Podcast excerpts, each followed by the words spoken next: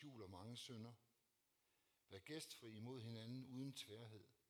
Som gode forstandere, forvaltere af Guds mangfoldige nåde, skal en hver af jer tjene de andre med den nådegave, han har fået. Den, der taler, skal tale med ord fra Gud. Den, der tjener, skal tjene med den kraft, Gud giver, for at Gud i alle ting må blive herliggjort ved Jesus Kristus. Æren og magten er hans i evighedernes evigheder. Amen.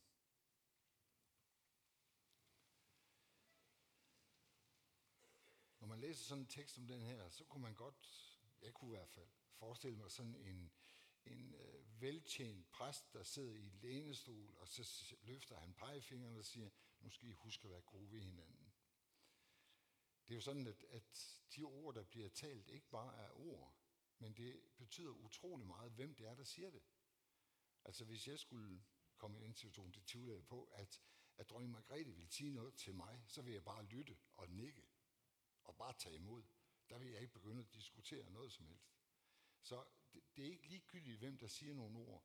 Og de her ord er ikke talt af sådan en pastor emeritus. De her ord, de er talt af Peter. Peter, som havde gennemlevet et utroligt uroligt liv. Han er sangvinsk, han er flyvsk, han er let til at fare op og let til at fare ned igen. Han er følelsesstyret og meget øh, umiddelbar, kan man sige. Men han er altså også den klippe, som kirken bygger på. Og nu er vi nået frem til omkring år 64, og Peter skriver de her to breve fra fængsel i Rom under kejser Nero, og det er altså ikke for sjov. Der er ikke nogen lænestol i et romersk fængsel. Der er ikke nogen, en lille totti og en god pivo tobak. Han kan sådan sidde og tænke tilbage på et godt og lykkeligt liv, og nu får han sin pension. Nej, det er et menneske, som står foran pinsler og henrettelse, fordi han tror på Jesus. Og for mig gør det indtryk, altså det gør indtryk, at det er en mand, der er i den situation, som skriver de her ting. Vær besindige, siger Peter. Og overvåg Vær vågne, vær opmærksom på, hvad der sker i jer og omkring jer, så I kan bede. Og så siger han, først og fremmest skal I holde fast ved den indbyrdes kærlighed, for kærlighed skjuler mangfoldighed og synder. Hvordan kan kærlighed skjule synd? Jeg tror, at vi alle sammen kender den situation, at vi møder mennesker, og de gør et eller andet, som krænker os, eller støder os, eller irriterer os. Og det kan det tit gøre, hvis det er sådan, at vi ikke forstår det menneske, vi møder. Vi ikke ser, hvorfor gør de det, de gør. Hvorfor er de, som de er? Hvorfor tænker de, som de gør? Men hvis vi omfatter hinanden med den omsorg og den kærlighed, der siger, det menneske, jeg står overfor, har et liv, har et liv bag sig, så kan det være, at mange af de ting, vi opfatter som irriterende, måske endda som synder, vil få en helt, helt anden forståelse. En helt, helt anden omsorg. For det er den omsorg, der ser et andet menneske. Ligesom Gud ser os. Det betyder selvfølgelig ikke, at synd er ligegyldig. At synd bare skal forstås og tiges ihjel. Selvfølgelig skal synden fremhæves lægges mærke til, formanes, og vi skal hjælpe hinanden, hvis der er nogen, der har det svært. Med vrede, med misundelse, med alle de forskellige ting, som nu kan angribe os i vores liv. Men vi skal aldrig glemme, at vi skal have omsorg for det menneske, vi står overfor. Vi skal aldrig glemme, at det menneske, vi står overfor, også har sine kampe. Også har sine bevæggrunde til måske at gøre noget, som vi godt, hvis vi slår op i lovbøgerne, kan finde ud af, det burde man ikke gøre. Så vi skal have en balance imellem både at være bevidste om, hvad der er imod Guds vilje, men samtidig også bevidste om det menneske, vi står overfor. Der er ikke nogen af os, der har ret til at tage en retfærdighedens kappe på os og løfte pegefingeren og fordømme andre. Med den dom, du dømmer andre, skal du selv dømmes. Så det er enormt vigtigt, at, øh, at menigheden, at vi, der er samlet her, og dem, der ikke kunne komme i dag. At vi alle sammen er bundet sammen i den kærlighed. For hvis vi ikke er, hvis vi ikke er det, så nytter alt det andet intet. Alle vores gudstjenester, vores super fine lyd og gode streaminger og alle vores planlagte kurser og alt det, vi ellers har gang i, det nytter ikke noget som helst, hvis ikke vi er bundet sammen af den kærlighed, som Gud har givet os og vist os, hvad det indeholder. Tal det ind med engles tunger, men ikke havde kærlighed, så var det ikke noget værd.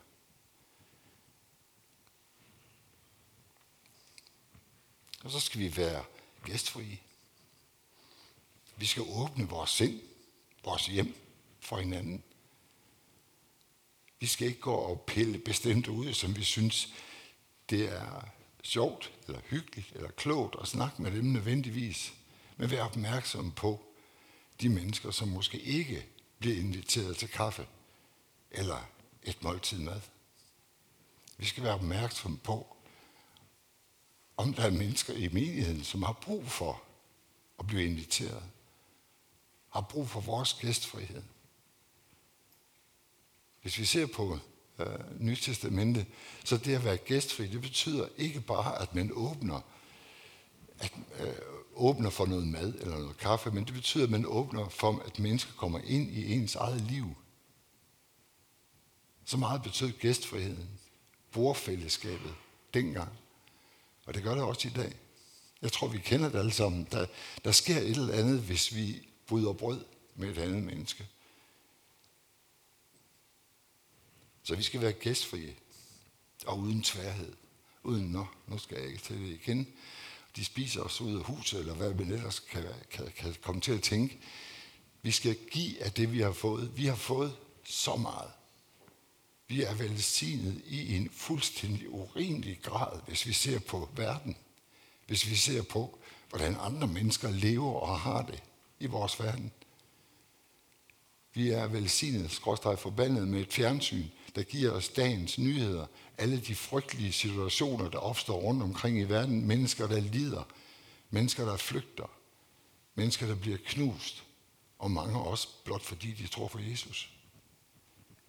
Vi skal være gæstfrie, ikke bare som familie, ikke bare som menighed, men som land. Som borgere i det her land skal vi være gæstfrie, også de mennesker, der kommer til vores dør, fordi de ikke har noget sted at være. Fordi deres liv er troet. Fordi de ikke kan få, ikke kan få mad eller vand.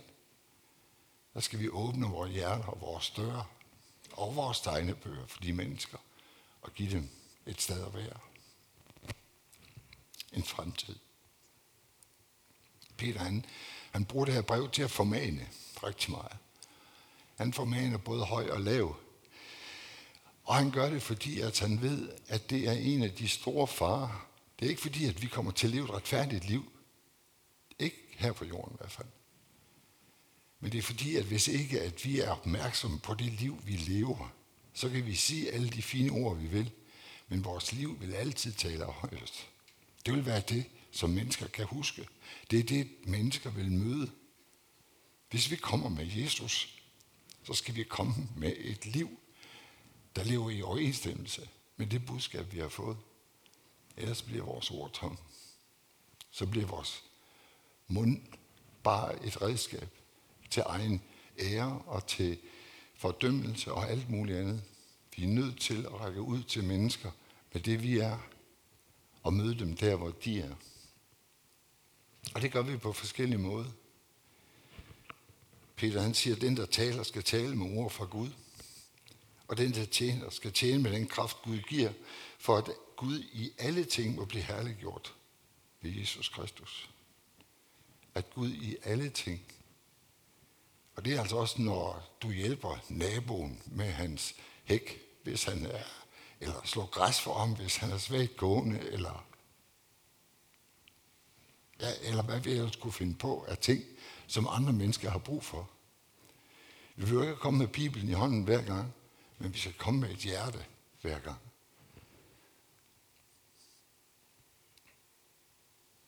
Sådan vil menigheden være stykket sammen af mange tændhjul, af mange enkelte ting, enkelte evner, enkelte forudsætninger, enkelte gaver.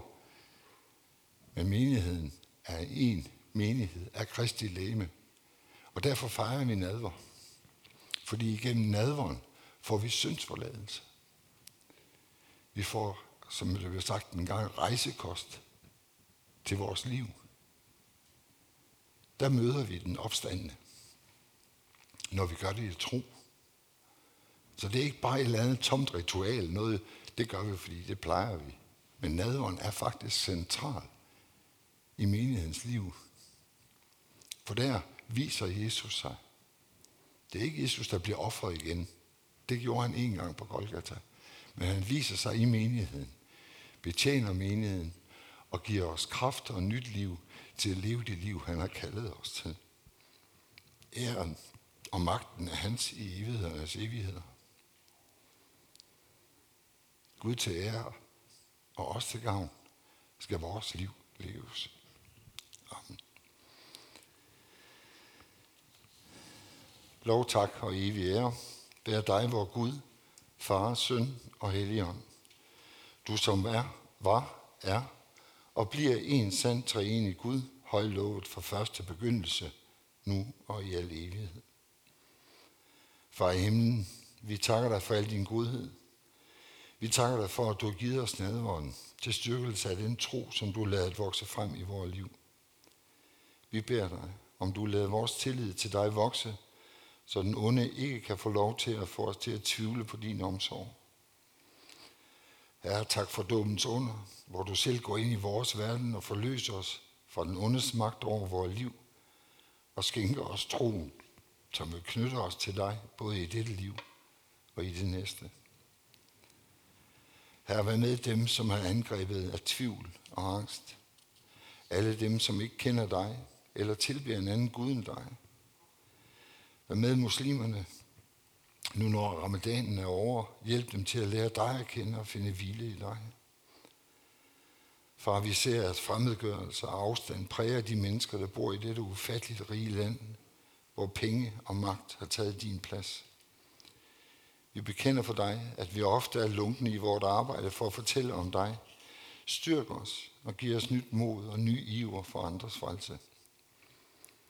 Tak for, at du er her, hvor vi samles i dit navn, og vi beder for vores by, for vores byråd og for vores borgmester Torben Hansen. Vi beder dig for vort land, for dronning Margrethe og hele hendes familie, for Folketinget, regeringen, domstolene, politiet og alle, som har magt. Og vi beder dig skænke dem visdom og kærlighed til de mennesker, som har betroet dem. Vi beder dig for alle dem, der kæmper med livet, enten i ægteskab, i familien eller i andre relationer. Vi beder dig for de syge, de deprimerede, de angste og de ensomme. Hvad med dem, der har mistet deres arbejde?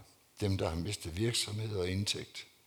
Vis os, hvor vi kan tjene og trøste og bruge alle de gode gaver, du har givet os til gavn for vores næste.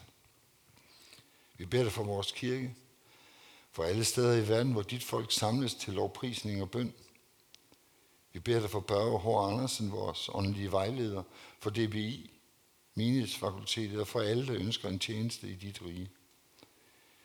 Hvad med Jeffalo i Liberia? Lad hans arbejde for at få medicin til børn der lykkes. Og Herre, bevar os alle hos dig, og lad os samles i dit rige, når du nyskaber himmel og jord. Og indtil da beder vi, Gud, kom og hjælp os hver en, som lammet er af livet, og rejs os op på troens ben med nåden, du har givet. Du dømte med retfærdighed, men gav din søn i vores sted, som frelser og forsoner. Amen. Lad os rejse os og tilønske hinanden, hvor Herre Jesu Kristi nåde og Guds kærlighed og Helligåndens fællesskab være med os alle. Amen.